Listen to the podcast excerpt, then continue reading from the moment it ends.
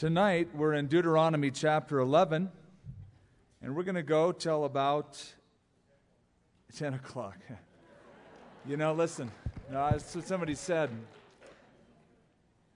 If I can make it till 8, I'll be doing good. It takes about 35 hours to get from Bombay to Albuquerque. So just about now it's catching up. So we'll just kind of see. If I nod out and fall over,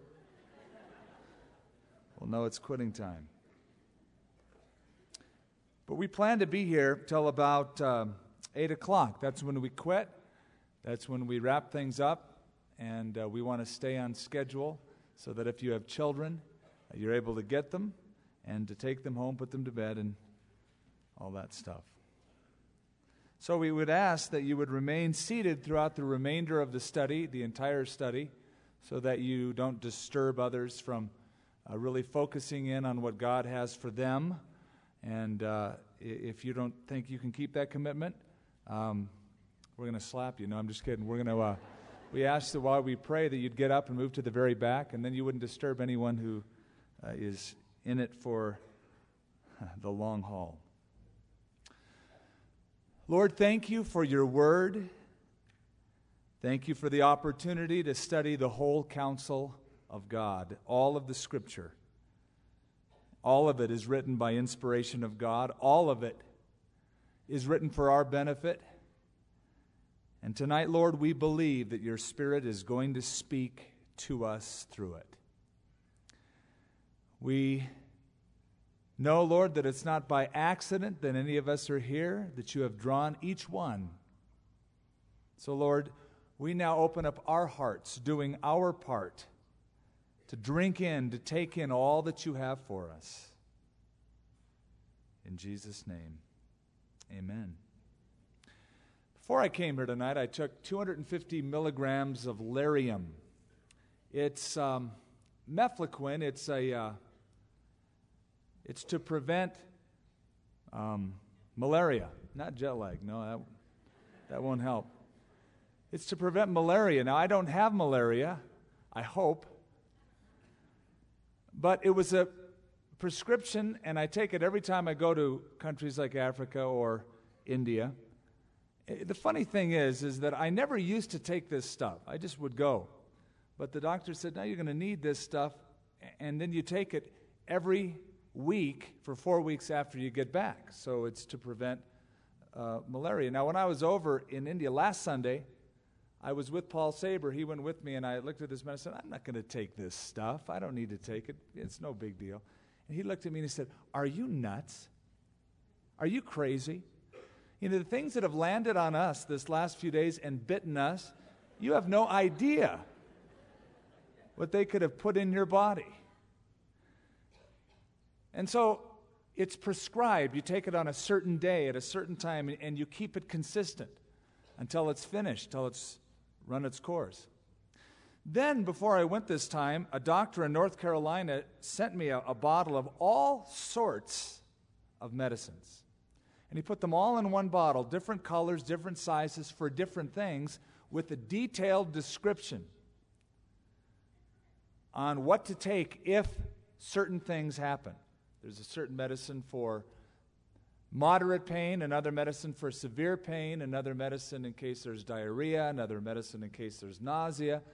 All sorts of different kinds of medicines and strict orders on what color pill to take at what interval for what reason. I can't just say, you know, I feel like I've got a headache. Let me just open this up and I like green. It's a nice color. I'm going to take that one. It's a pretty pill. The instructions were given to be strictly observed so that I may live. I would be a fool to transgress those commandments. I'd be an idiot if I just at whim took something or didn't take something because every medicine has its indications. You take it if you're feeling a certain way or if you need it and every medicine has its contraindications. Don't take this if you are having this other condition. The laws of God were also given for our benefit, not to be taken lightly. But they're given that we might live. And so often, Moses in Deuteronomy says, Now, this is the commandment of God. And the reason God has given these commandments to you is that you might live, that you might go in and possess all of the land the Lord your God is giving to you, that you might enjoy it, that you might flourish and prosper in the land to which the Lord your God is sending you. In chapter 11, after Moses talks about what God has done for them, how that they used to be just 70 people in Egypt, but they swelled in their ranks and became numerous as the stars of heaven. All that God had done for the nation. He says, therefore, based on that, because God has done this for you, because these promises are for your benefit, therefore you shall love the Lord your God and keep his charge, his statutes, his judgments, and his commandments always. Notice the top priority is love. Therefore, love God. That's the top priority. Obedience is based on love. Obedience follows love. Unfortunately, the church, I think, has traditionally reversed the order. They've said, do this, don't do that, or do that and don't do this. Thou shalt not. And they have preached strict obedience apart from relationship. The reason God says love Him first is because if God has your heart, God will have your obedience. If God has your love, if you have a relationship with Him, you'll follow the regulations. There must be relationship before any regulations are followed. So love God. That's the first commandment. When they asked Jesus the greatest commandment, he said, You shall love the Lord your God with all of your heart, all of your mind, all of your soul, all of your strength. That's the first and the greatest commandment. So that's the top priority love God. If you love Him, you'll obey Him. Jesus said, Anyone who loves me will keep my word, and my Father will love him, and we will come to him, and we will make our home with him. But whoever doesn't love me will not keep my words. And so, the first step is really to know God, because once you know God, you love God. And once you love God, you obey God. And Jesus said, If you love me, you will keep my commandments. It's like two people who are dating, they're in love with each other. They ask, they understand, they communicate what the other person likes, what the other person doesn't like and they deliberately do things in order to please the other person. They love each other, they want to please each other.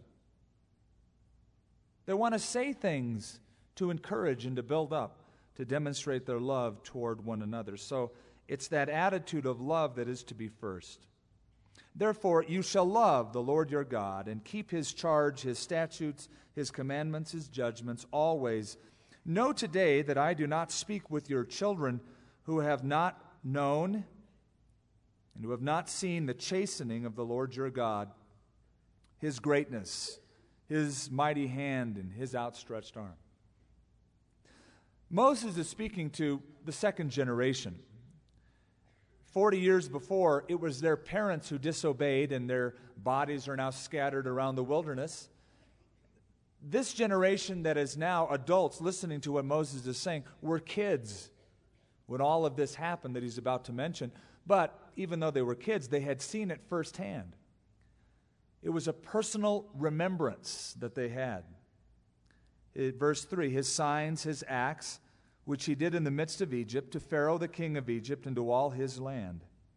What he did to the army of Egypt, to their horses, to their chariots how he made the waters of the Red Sea overflow as they pursued you, how the Lord destroyed them to this day, what he did for you in the wilderness until you came to this place, and what he did to Dathan and Abiram, the sons of Eliab, the son of Reuben, how the earth opened its mouth and swallowed them up, their households, their tents, and all the substance that was in their possession in the midst of Israel. But your eyes have seen every great act of the Lord which he did. The reference in verse 6, you know, Moses is listing all of the things that God had done for them, delivering them, opening up the Red Sea, and also the swallowing up of this group of people that he mentions in verse 6. Something that as kids would have left a great impression. Not only what God has done in miraculous signs and wonders by opening the Red Sea and the pillar and the manna and the water, all that great stuff that happened, but the rebellion and how God responded. Now, he mentions in verse 6 Dathan, Abiram, who are the sons of Eliab, the sons of Reuben. There was a rebellion. It was actually started, spearheaded by a guy named Korah, mentioned in Numbers 16. And Korah was one of the priests. He was in the family of the Kohathites. He was a Levite. He was a notable Levite. And Korah, along with these guys mentioned, and 250 prominent leaders in Israel, people who were well known in the community, approached Moses and Aaron one day, and they were ticked off. They said, Moses, you are taking too much upon yourselves. You are elevating yourself as leader above these people. You're saying, God speaks to you. You're separate. You think that you're holier than we are. Korah said, actually, all of the people of Israel are holy. They don't need you, they don't need Aaron to be their representative as priest for the nation. We don't like your position. We don't like your leadership. Moses responded by saying, Actually, Korah, you take too much upon yourself. Let's see whom God has chosen.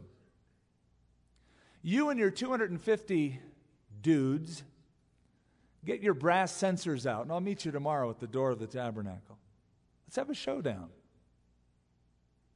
Let's see whom God has chosen. God will make his choice. You and the rest of Israel will see. So he called Korah on the carpet, and then he told these two guys, mentioned in verse 6, Dathan and Abiram. He said, You meet me at the door of the tabernacle tomorrow also. And they said, We're not coming.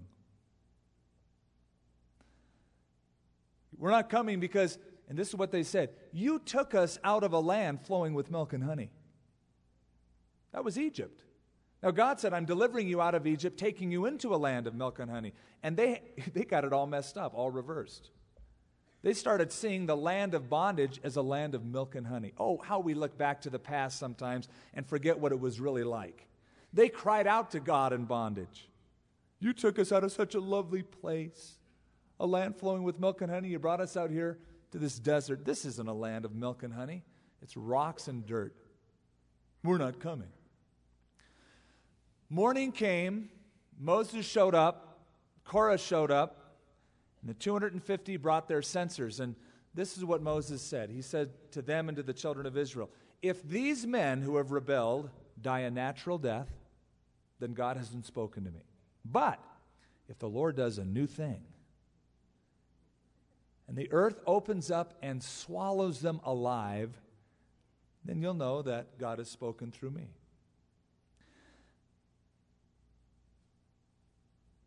Then God tells Moses and Aaron, Separate yourselves from these men, stand back. And I'm going to consume these people. And tell the children of Israel, stand back, get away from their tents, get away from their everything they possess. Separate yourselves because the earth is going to open up. Now it's interesting that in this rebellion, Korah, Dathan, and Abiram tried to separate, bring division within the camp of Israel. And because of that, God separated them from the camp of Israel and judged them separately. It's interesting that He judged them according to their sin. Galatians tells us, Be not deceived, God is not mocked. Whatever a man sows, that shall he also reap. And oftentimes, God will judge according to that person's sin. They tried to divide the people. God said, Divide yourselves from them, stand back the earth opened up and swallowed them. And the rest of the men that were left, fire came out of heaven and destroyed them. And it says, Fear came upon all of the camp of Israel. I guess so. As a kid watching that, if they were in the vicinity and this generation were little kids, they were just probably shocked, terrified. Wow, God is in our midst. God has judged them. So he's calling them to remember this. What he did to Dathan and Abiram, the sons of Eliab, the sons of Reuben, how the earth opened its mouth and swallowed them up, their households, their tents, and all the substance that was in their possession in the midst of Israel. It's important that the new generation remember that God had chosen Moses and Aaron.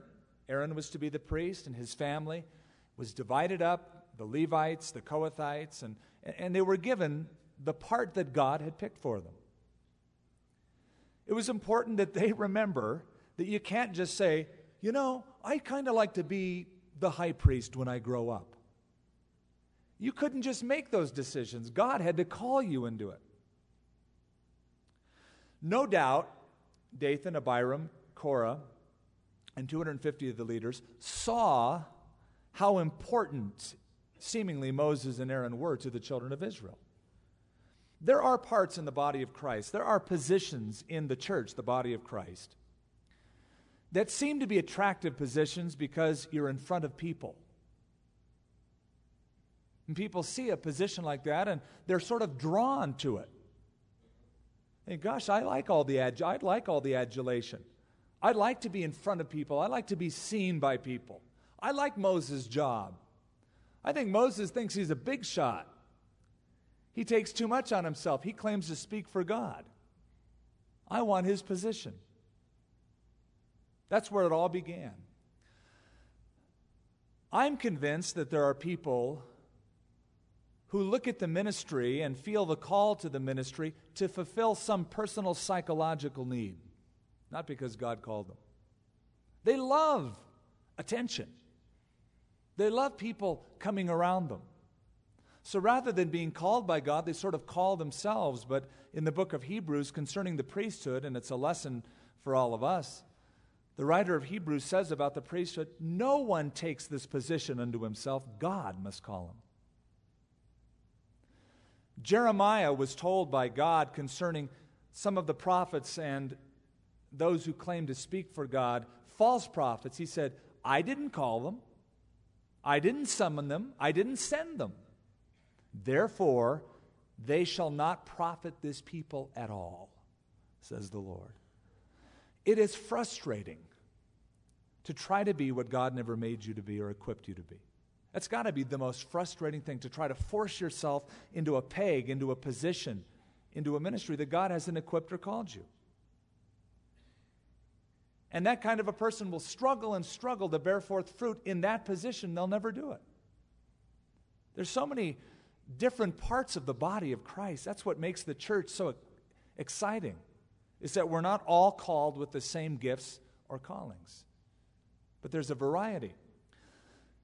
When Paul wrote to the Corinthians about the church, the body of Christ, he said, If the ear should say, Because I'm not the eye, I am not part of the body, is it therefore not of the body?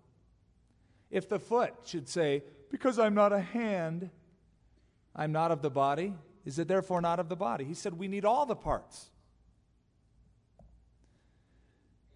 Generally, the eyes get more attention than the ears. When you meet someone, you often look into their eyes, you notice their eyes. You don't meet a person and go, nice earlobes. Beautiful.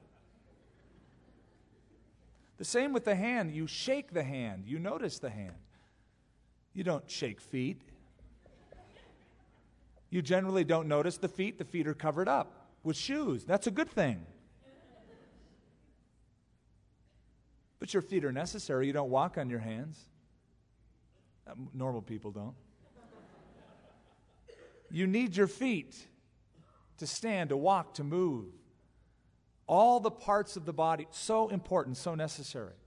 And God has given to every one of you a gift and a part in His church to function. You say, I'm not seen. You know what? You may not be seen, but you may be so vital. I don't see my pancreas. That's a good thing. Or my lungs, my aorta. What, what if my lungs could say, I want more exposure? I want people to notice me. I don't like this being hidden. You die if your lungs got that kind of exposure. God has placed us each in the body of Christ, and we should be content finding out what gifts God has given to us, presenting our bodies as living sacrifice, and then being content to function in the God given role and capacity that He's given to us. That was a lesson they were never to forget. But your eyes have seen every great act of the Lord which he did. What a statement. Firsthand, they had personal experience. They saw. They're about to go into a land, and Moses says, Don't forget what you saw with your own eyes. I think everybody needs to have this kind of experience, a personal experience not that you see God, but that you see God's change in your life. I don't think you can really have any kind of permanent, lasting relationship as a Christian with God and, and really last unless you can say, I've personally experienced God work in my life. Otherwise, you'll be there for a while, but after a while, you'll, you'll fade away. When John wrote that classic epistle, 1 John, he opens up by saying, That which was from the beginning, speaking of Christ, that which was from the beginning, which we have heard, which we have seen with our eyes, which we have gazed steadfastly upon, the very word of life. It must have been awesome for John and Peter, the apostles, to finally come to the realization who they were with. You know, they looked at Jesus. They at first didn't really know who he was. They heard his stories, they saw his signs and wonders, and through all of that process, they came to understand this is God. We just listened to God speak. We just watched God do something. When he touched a leper, we saw God touch a person. When Jesus wept over Jerusalem, they could say, We saw God weeping over his people. The same thing Peter experienced when he wrote, We have not followed cunningly devised fables when we made known unto you the power and the coming of our Lord Jesus Christ. We were eyewitnesses of his majesty. They had a personal experience. Their eyes saw it. What have your eyes seen? What changes have you seen in your life? What experience firsthand have you had with the living God? That's an important question. Moses says, Your children haven't seen it, but you've seen it. That personal encounter, that personal relationship with Jesus Christ. You need it. You know, there are churches across the United States and across the world for that matter who have people who attend them. But, but it's really, it's just routine. It's, it's not something that is personal to them. They're Christian only by association.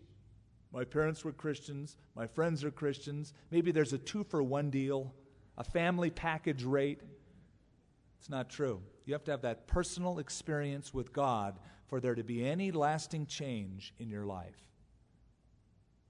Otherwise, you're sort of like a counterfeit $20 bill. Let's say you have a $20 bill, it's counterfeit. You go to the gas station, and with that $20 bill, you buy a tank of gas. It's now in the hands of the gas station owner. The gas station owner uses it to buy the stock of gas for his underground tanks from the company. Now the $20 bill is in the hands of the company manager. The company manager takes a $20 bill to the store and he buys groceries for the week. And now the $20 bill is in the hands of the grocer. The grocer deposits the money at the bank. The banker looks at the $20 bill and says, It's a fake and takes it out of circulation. Now, that $20 bill, though it's fake, did a lot of good while it was in circulation. But once it reached the bank, it was spotted for what it was a fake, a counterfeit. It was taken out of circulation. There are people like that. They do lots of good while they're in circulation on the earth, but you can't cash those things in in the bank of heaven. You have to have a real personal relationship with the living God. And Moses says, You saw it, man. Therefore, because you saw it, you had that experience, you shall keep every commandment which I command you today, that you may be strong. Notice that. Be obedient that you might be strong. There is strength that comes by obeying. If you start young, if you start while you're a young Christian, I mean, not just young in age, obeying what God tells you to, you will be strengthened so that you can obey for bigger things later on. You develop a pattern of obedience. And the more you obey, the obedience strengthens your life so that you can be obedient in the greater things as God would call you to them. Go in and possess the land which you cross over to possess, and that you may prolong your days in the land which the Lord swore to give to your fathers, to them and to their descendants, a land flowing with milk and honey. For the land which you go to possess is not like the land of Egypt from which you have come, where you sowed your seed and watered it by foot as a vegetable garden. But the land which you cross over to possess is a land of hills and valleys, which drinks water from the rain of heaven, a land for which the Lord your God cares. The eyes of the Lord your God are always on it from the beginning of the year to the very end of the year. These are the verses that on our first day of our tours to Israel we share with those who are on our tour over the bus PA system, usually, or at our first site, in giving them a general description of the land of Israel. It's filled with hills and valleys. They're not in the land at this point, they're on the plains of Moab, overlooking the land. And Moses says, Now, you came from the land of Egypt. This land is very different from the land of Egypt. Egypt is dry for the most part, rainfall is sparse, and they depend on the Nile River for watering crops. And generally, the Egyptians did and still do take the Nile River, and uh, they depend on the overflow of the Nile River flooding its banks so they can divert the water into man made channels. Channels are dug out close to the river, and then they water their gardens by foot. You say, what do you mean water it by foot? Well, there are foot pumps that go from river into different channels or ponds, and it's like a big wheel made out of wood with flaps or buckets sometimes attached by ropes.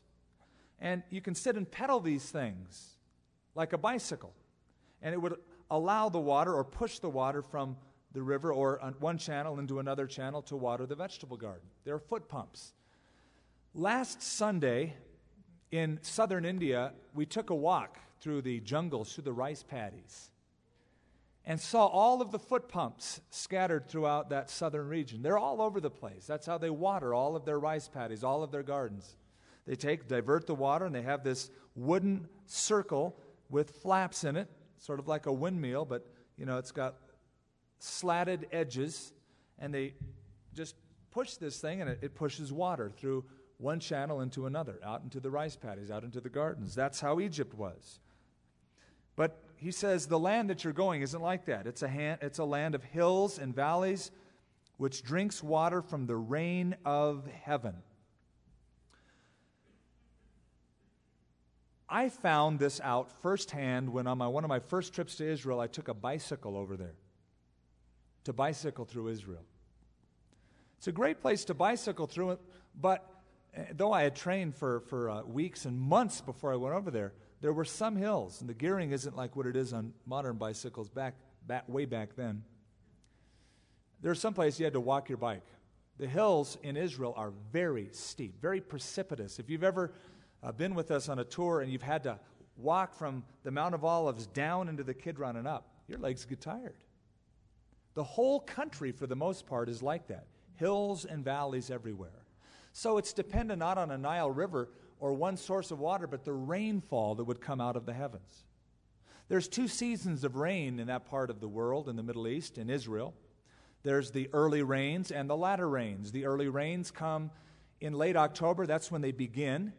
They're called in Hebrew yareh, and they begin in late October, continue through the winter.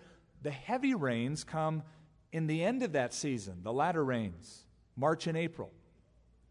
It's usually the time when the rains are the heaviest, very abundant water falls, so that as the grain begins to ripen, it's like the last dose of water, called the malkosh in Hebrew, before the long, hot summer droughts. What is he telling them? He's telling them that in Egypt, whenever you wanted water, you could just go out and work, push with your feet. But God is taking you to a setup where you're going to have to be totally dependent upon Him. Comes just as rain comes out of the heaven. That, that's how the land will be watered. Won't be like Egypt. And God's going to tell them that if they obey Him, God will send rain. If they don't obey Him, God will withhold the rain. It's a land which the Lord your God cares. The eyes of the Lord your God are always on it, from the beginning of the year to the very end. Now, before we pass on, I see these verses a lot like life itself for the Christian. Notice it's a land, verse 9, flowing with milk and honey. But though there's milk and honey in the land, it's a land also with hills and valleys. God wants to prosper your life, make it abundant, make it fruitful. But you know what? There's going to be ups and downs. There's going to be times you're in the mountain peaks, there's going to be times you're in the valleys. Now, we don't like the valleys, we like the mountain peaks. David said, Yea, though I walk through the valley of the shadow of death. He didn't say, Lord, when you lift me, airlift me from mountain peak to mountain peak. That's what we'd like. I think if we had our choice and we could write a prescription for our life, we would write path of least resistance, whatever is the most comfortable. We like it smooth. We don't like valleys. We don't like it when life takes a dip and goes down. But you need both. The fruit is often more abundant in the deep valleys than it is on the high mountains. So you go through them that your life might be fruitful. God wants to make you totally dependent upon Him, where you rely upon Him. Now, to do that, God will take you through the valleys. God will pull out, frankly, the rug from out from under your feet sometimes. Because sometimes we forget what it is to just totally depend on Him. We love our job. We expect a raise. We go to work Monday waiting for the boss to say, Come in my office. You were just promoted. We want him to say, You're going to be vice president of the company. Instead, he hands you the envelope, but it's your last paycheck. You think, God, why would you allow that? Why would that happen? Well, could it be that God wants you to have a better job than you have? Could it be that God has something better for you? Now, last week you weren't looking for another job, you weren't even open to that possibility. Now you are. You got no choice. You're totally dependent upon Him. Will it rain? Will the crops grow? But verse 12 is a fundamental truth, I think not only speaking of the land, but your life. It's a land for which the Lord your God cares. The eyes of the Lord are always on it. There is a fundamental truth. In fact, there are certain fundamental truths you need to have firmly fixed in your life for there to be any stability. Number one, God loves you and cares for you. There will be times that you'll be standing on the mountain peaks. There'll be other times when you're deep down in the valley. You'll have doubts. You'll wonder when things happen Does God really care? Satan will come and whisper to you God doesn't care about you. If God cared about you, He wouldn't allow this to happen. And a lot of times when He whispers those things, we find ourselves agreeing with them. Maybe not consciously, but it's almost like, Yes, amen, devil. I received that negative thought. And then we start going, God didn't care about me. God does care.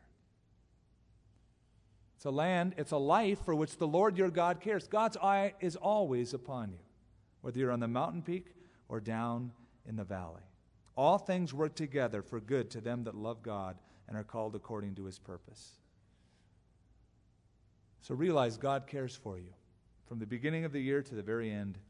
And it shall be that if you diligently obey my commandments, which I command you today, to love the Lord your God and serve him with all your heart, with all your soul, then I will give you the rain for your land in its season, the early rain, that is the Yoreh, the latter rain, that is the Malkosh, the end of the season, that you may gather in your grain, your new wine, and your oil.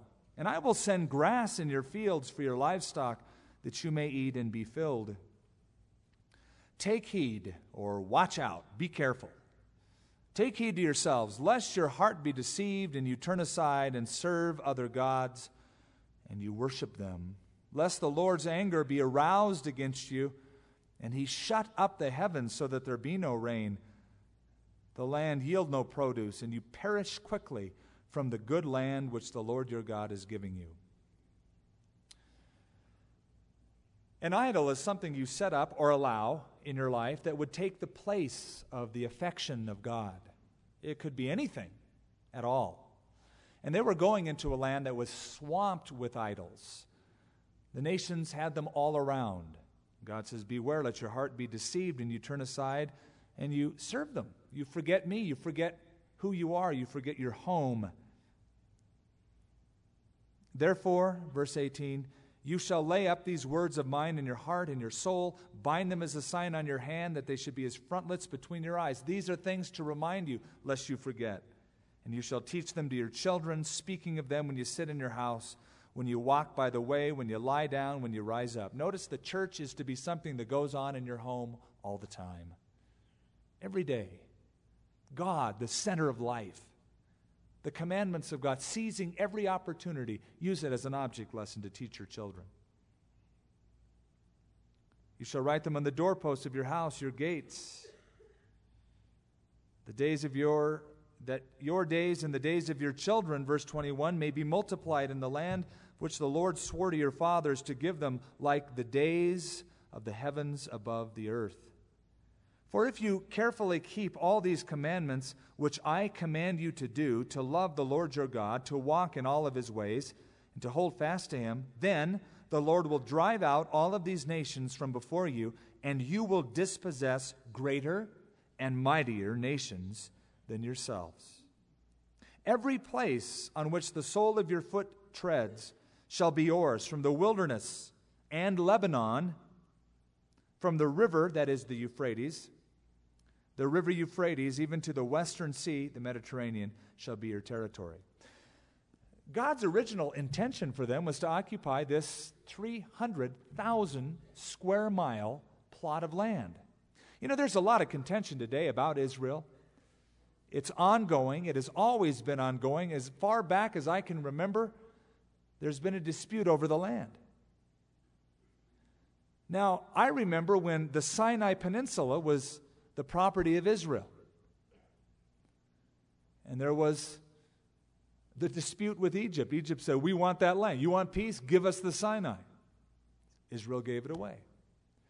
Then there was the annex of the West Bank. Now Syria is saying, We want the Golan Heights. The truth be known, God intended Israel to occupy all the way to Iraq, Jordan, Iran or, or Iraq, part of Syria, Lebanon, all the way down through parts of Egypt. That's what God intended them to have. Now, they never occupied that. In their zenith of history, under David and King Solomon, who expanded their borders, they occupied at best 30,000 square miles, a tenth of all that God had originally promised them. Why? Because they didn't do the second part of this promise, their part every place on which the sole of your foot treads. Didn't tread there. They didn't believe God for that part. Shall be yours from the wilderness, and these things are given. The problem is they did not appropriate what was promised. Now, I think I have seen as a pattern in my life, in many Christians' life, the failure for us to appropriate what is ours. I hear us pray sometimes Lord, give me more power. Lord, give me more love. Lord, give me more of your Holy Spirit. You don't need more. You don't need an ounce more. He's given you everything you need. You need to know what you have, and you need to use what you have. Peter said, as his divine power, 2 Peter chapter 1, has given to us all things that pertain to life and godliness through the knowledge of him who called us. That's the problem. We don't know. We don't read the bank book. We don't know how spiritually rich we are. It's like a millionaire with an incredible bank account going and begging on the streets. And can I have a dime? Got any spare change? He owns the bank and he's wanting spare change. God has given us all things that pertain to life and godliness through the knowledge of Him who called us by glory and virtue, whereby are given to us exceedingly great and precious promises, that by these you might be a partaker of the divine nature, having escaped the corruption of the world through lust. Well, that's great, but that's only the first part. Peter said, For this very reason, giving all diligence, let us add to our faith virtue to virtue knowledge, to knowledge self control. I think I shared that scripture last time we met, in fact. Add things to your faith. Be constantly growing. Take what is yours. Use the promises of God. Be fruitful. Go in and take what God has given. He says, No man shall be able to stand against you. The Lord your God will put the dread of you and the fear of you upon all the land which you tread, just as he said to you. So God says, I've got your bases covered. Go in, walk on the land, settle there, and I'll make everybody afraid of you. Now remember the 12 spies that went out at Kadesh Barnea, and 10 of them came back and said, Man, you know what? Those guys are huge. They're, they're, they're giants, and we're like grasshoppers in their sight. They're just so formidable, so big, so substantive. We can never take it. But by the time Joshua crossed over into the land, and goes into Jericho and meets Rahab the harlot. You know what she says? She says, No, you know, you guys have a reputation. She said, Ever since we heard of you down in the Sinai desert, out in the wilderness, the fear and the dread of you has filled our hearts. We heard what your God has done. It was the exact opposite of what they thought. God had put the dread of Israel in the hearts of the Canaanites. God had gone before them, they just didn't trust. Behold, I set before you today a blessing and a curse. The blessing if you obey the commandments of the Lord your God, which I command you today, and a curse if you do not obey the commandments of the Lord your God, but turn aside from the way which I command you today to go after other gods which you have not known. And it shall be when the Lord your God has brought you into the land which you go to possess, that you shall put the blessing on Mount Gerizim and the curse on Mount Ebal. Are they not on the other side of the Jordan toward the setting sun in the land of the Canaanites who dwell in the plain opposite Gilgal beside the terebinth trees of Moreh? I guess the answer would be yes. For you will cross over the Jordan, go in and possess the land which the Lord your God is giving you, and you will possess it and dwell in it and you shall be careful to observe all the statutes and the judgments which I set before you today. So when they got in the land, that's what they did. They went into Samaria, and there's two mountains Mount Ebal, Mount Gerizim. Some of them got up on Mount Ebal and shouted the blessings, the others shouted the curse, and the people antiphonally responded to it. They, you know, they listened and they they basically said amen to it, so they were held publicly accountable for these blessings and cur- cursings. Now we have time, believe it or not, to get into chapter 12 or part of it. These are the statutes. Now, beginning in chapter 12 is the recapitulation of the law given already in parts of Leviticus, Numbers, Exodus. We're not going to go through all of these chapters in depth. We're going to highlight on some of them. But beginning in verse 12, he's going to talk about some of these regulations in particular. These are the statutes and the judgments, which you shall be careful to observe in the land which the Lord your God, the God of your fathers, is giving you to possess all the days that you live on the earth. Notice, you are to be careful to observe them. God does not want sloppy service. God does not delight in haphazard, well, it's good enough for God. I think God wants excellence in service, excellence in ministry. Be careful to observe them. So often we give God cast offs. You go, you know, I'm not using this beat up old thing, this beat up old piece of furniture. Let's give it to the church. These clothes, they've got holes in them. Let me give it to some Christian. Let your service excel. Let it be the best. Be careful to observe. Then he says, You shall utterly destroy all the places where the nations which you shall dispossess serve their gods on the high mountains, under the hills, under every green tree. You shall destroy their altars, break their sacred pillars, burn their wooden images with fire. You shall cut down the carved images of their gods and destroy their names from that place. Now, where they were going was laden with images, statues, idols. In India, Hinduism has brought 330 million gods to that nation. I think it has devastated the potential of that nation. A nation that worships rats, that eat their food supplies, that worship monkeys, that worship cows.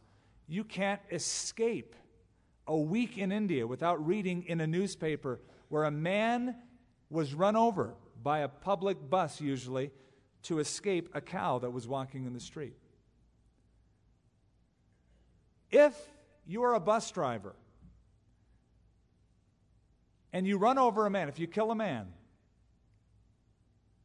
there won't be serious consequences as much. If you kill a cow, you will be sent to jail immediately. And everywhere you look, there's shrines, there's under trees, just like in, in the times of uh, Israel and Canaan, the Canaanites. All sorts of ghoulish looking idols everywhere. That was the kind of land that Israel came in to possess. God says, Destroy their images, destroy their names from that place.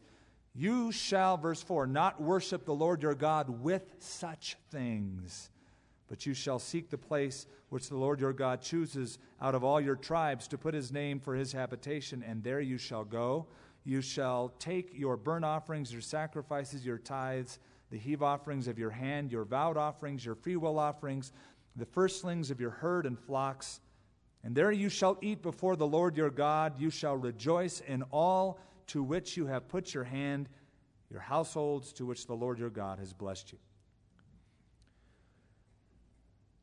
What God didn't want them to do is use the methods of the nations, the pattern of the pagan nations, in their worship of God. He didn't want them to get into a nation and see all of these idols around them, all of these high places where there were groves and statues and take what the nations did in worshiping their gods and incorporate it in the worship of the true and living God. Don't borrow from them, don't copy them. I'm the true and living God. Don't even have an image when you worship. In Canaan, many of these high places, the hills where the altars were, were carved statues representing human sexuality. In primitive cultures, in, especially ancient cultures, there was the worship of man's capacity to procreate. There is a certain power, and people even saw it as a sacred power, the awe of life that I can somehow add in the creation of a life. And it is pretty awesome. It is an awesome power. Every time you hold a little baby in your hands, every time I dedi- get to dedicate every Sunday a little baby, I look and I go, look at that awesome. Little fingers, toes. The potential, th- this little baby will grow into an adult. I, I know it's obvious, but it is almost sacred. But people used to worship the genitalia of humans. They would carve statues into phallic symbols. And then there was Diana and, and other goddesses that were, depicted with several, you know, breasts, 20, 30 breasts on the front of a, of a statue, representing fertility, the power to procreate. God says, You're going into a place laden with idols. Don't be like them. It's sad, but everywhere you travel in India, even in southern India, Christian Kerala, the southern state of India, you'll see Hindu shrines dotting the landscape on the sides of the street. And then you'll come to Christian shrines that look just like the Hindu shrines, except it'll be a, a, Jesus or a Mary or some other saint. And the covering and the depiction looks almost identical to a Hindu shrine. In fact, that's why many of the Hindus have received that form of Christianity because, hey, you, we've got gods, you got a lot of them. We're all one big happy family. You've just added a few more to our 330 million.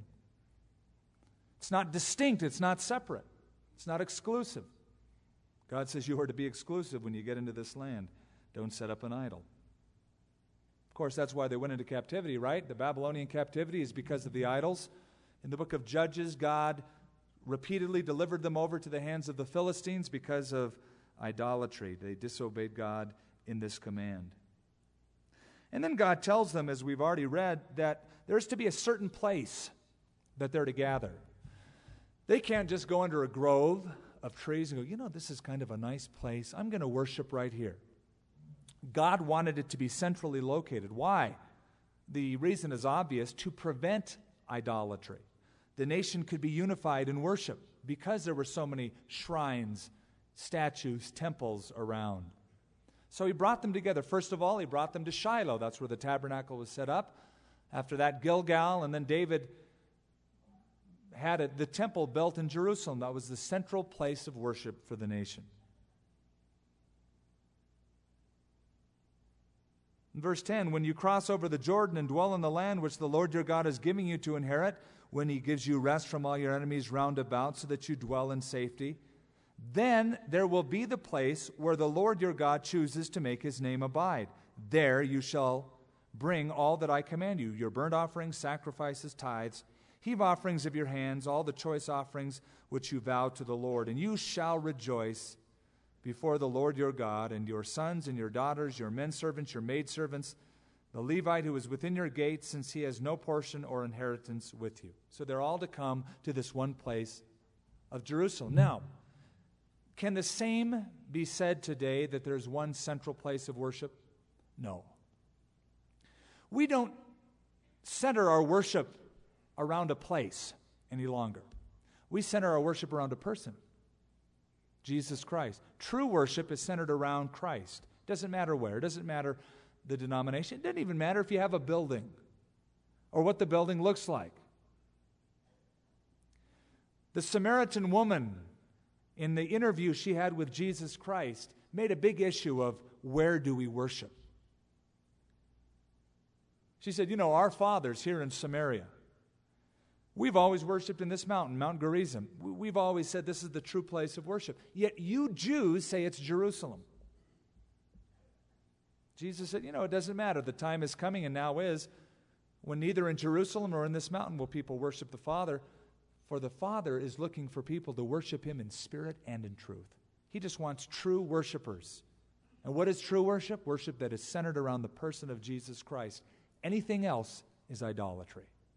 He's to be the center of worship, the center of affection. Notice twice already, God has said, it's mentioned again in verse 12, and you shall rejoice. That's a command. I'm glad it's a command. God is saying, Be happy when you come to worship me. Oh, it, what a sad day it was when people said, You know, true Christianity is you dress up in black and you look sad and you never smile, but the more sour you are, the holier you are. Get rid of that. That's nonsense. You have every reason to be filled with joy. God says, when you come together, have a blast, rejoice.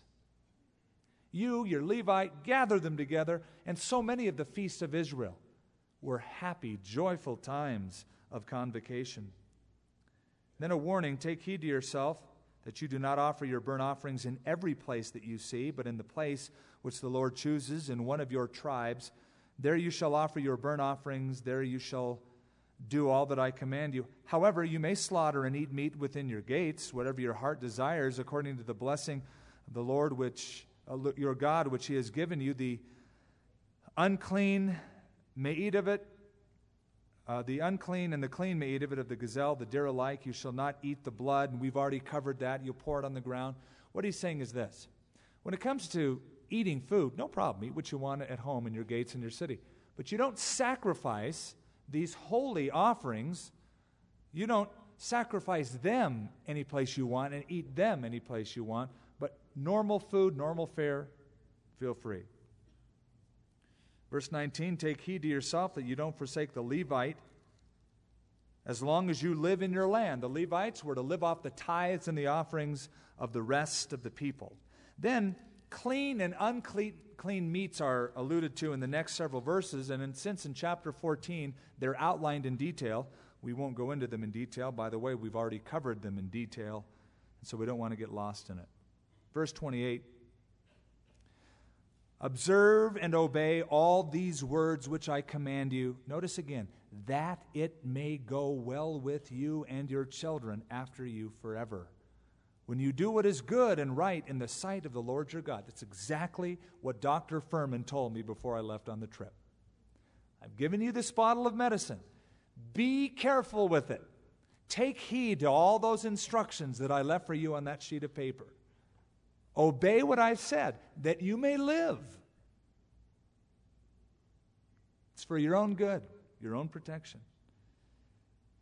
When the Lord your God cuts off from before you the nations which you go to dispossess and displace them and dwell in their land, take heed to yourself that you are not ensnared to follow them after they are destroyed from before you, that you do not inquire after their gods, saying, How did these nations serve their gods? I also will do likewise.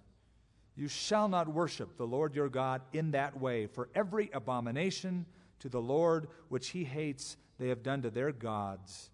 For they burn even their sons and daughters in the fire to their gods.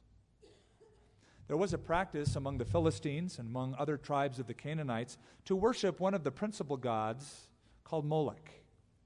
Molech originated in his worship east of the Jordan River, and he was brought into the land of Canaan itself. And on certain occasions, they would take the arms of Molech, who was a little statue. I've seen pictures of it, archaeologists have uncovered them. They were metal statues, and they would heat Molech up in a fire, in coals of fire, until his arms were red hot, sometimes white hot. And as part of their worship, some would actually place their babies, their infants, in the arms of Molech. They would offer their baby, and the baby would burn to death in the arms of Molech. Also, they would even build their homes and their cities and inaugurate their city or inaugurate their home by placing an infant in a jar, in a clay jar, a dead infant, and place it in the very foundation stones of the house, offering it to their gods. It was so detestable. No wonder God said, Get rid of them, wipe them out, utterly destroy them. Eventually, because Israel said, Well, you know, that's really not politically correct, God, we don't want to do that they became ensnared and did the very things that God detested and took on these very practices themselves. Whatever I command you, be careful, there it is again, to observe it. You shall not add to it, you shall not take away from it. It's the same kind of thing God says in the book of Revelation. This is my word, don't add, don't take away. Over and over again, the principal theme is God is first, do what he says. Do it out of love. Have a relationship of love. And if God has your heart, God will have your obedience. If you love Him, you'll keep His commandments. And if you love Him, He'll be your master passion.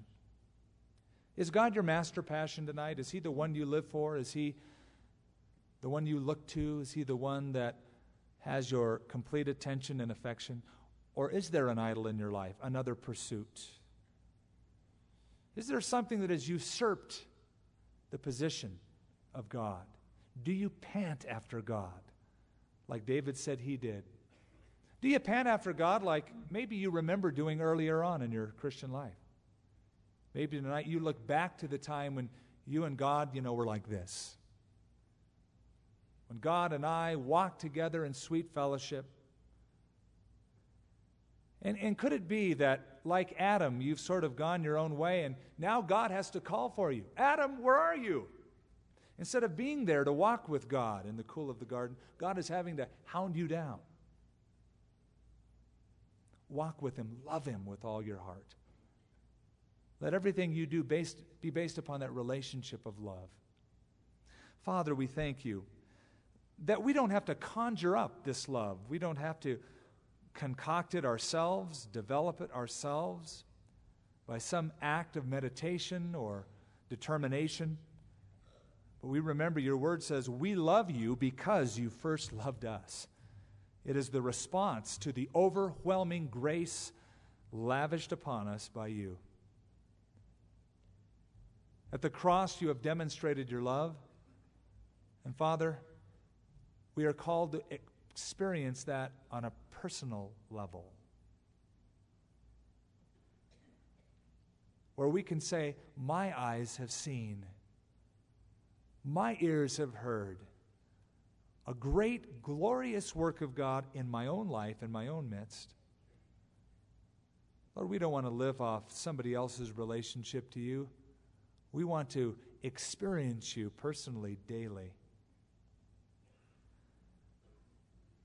Lord, I pray that our service and our obedience would be based on that. Thank you, Lord, for your love. Keep our hearts open this week as we serve you. Provide opportunities, Lord, for us to pass it on to others, even as Moses said they were to pass it on to their children and other generations. Thank you, Lord. Thank you for this time. In Jesus' name. In Jesus' name. In Jesus' name.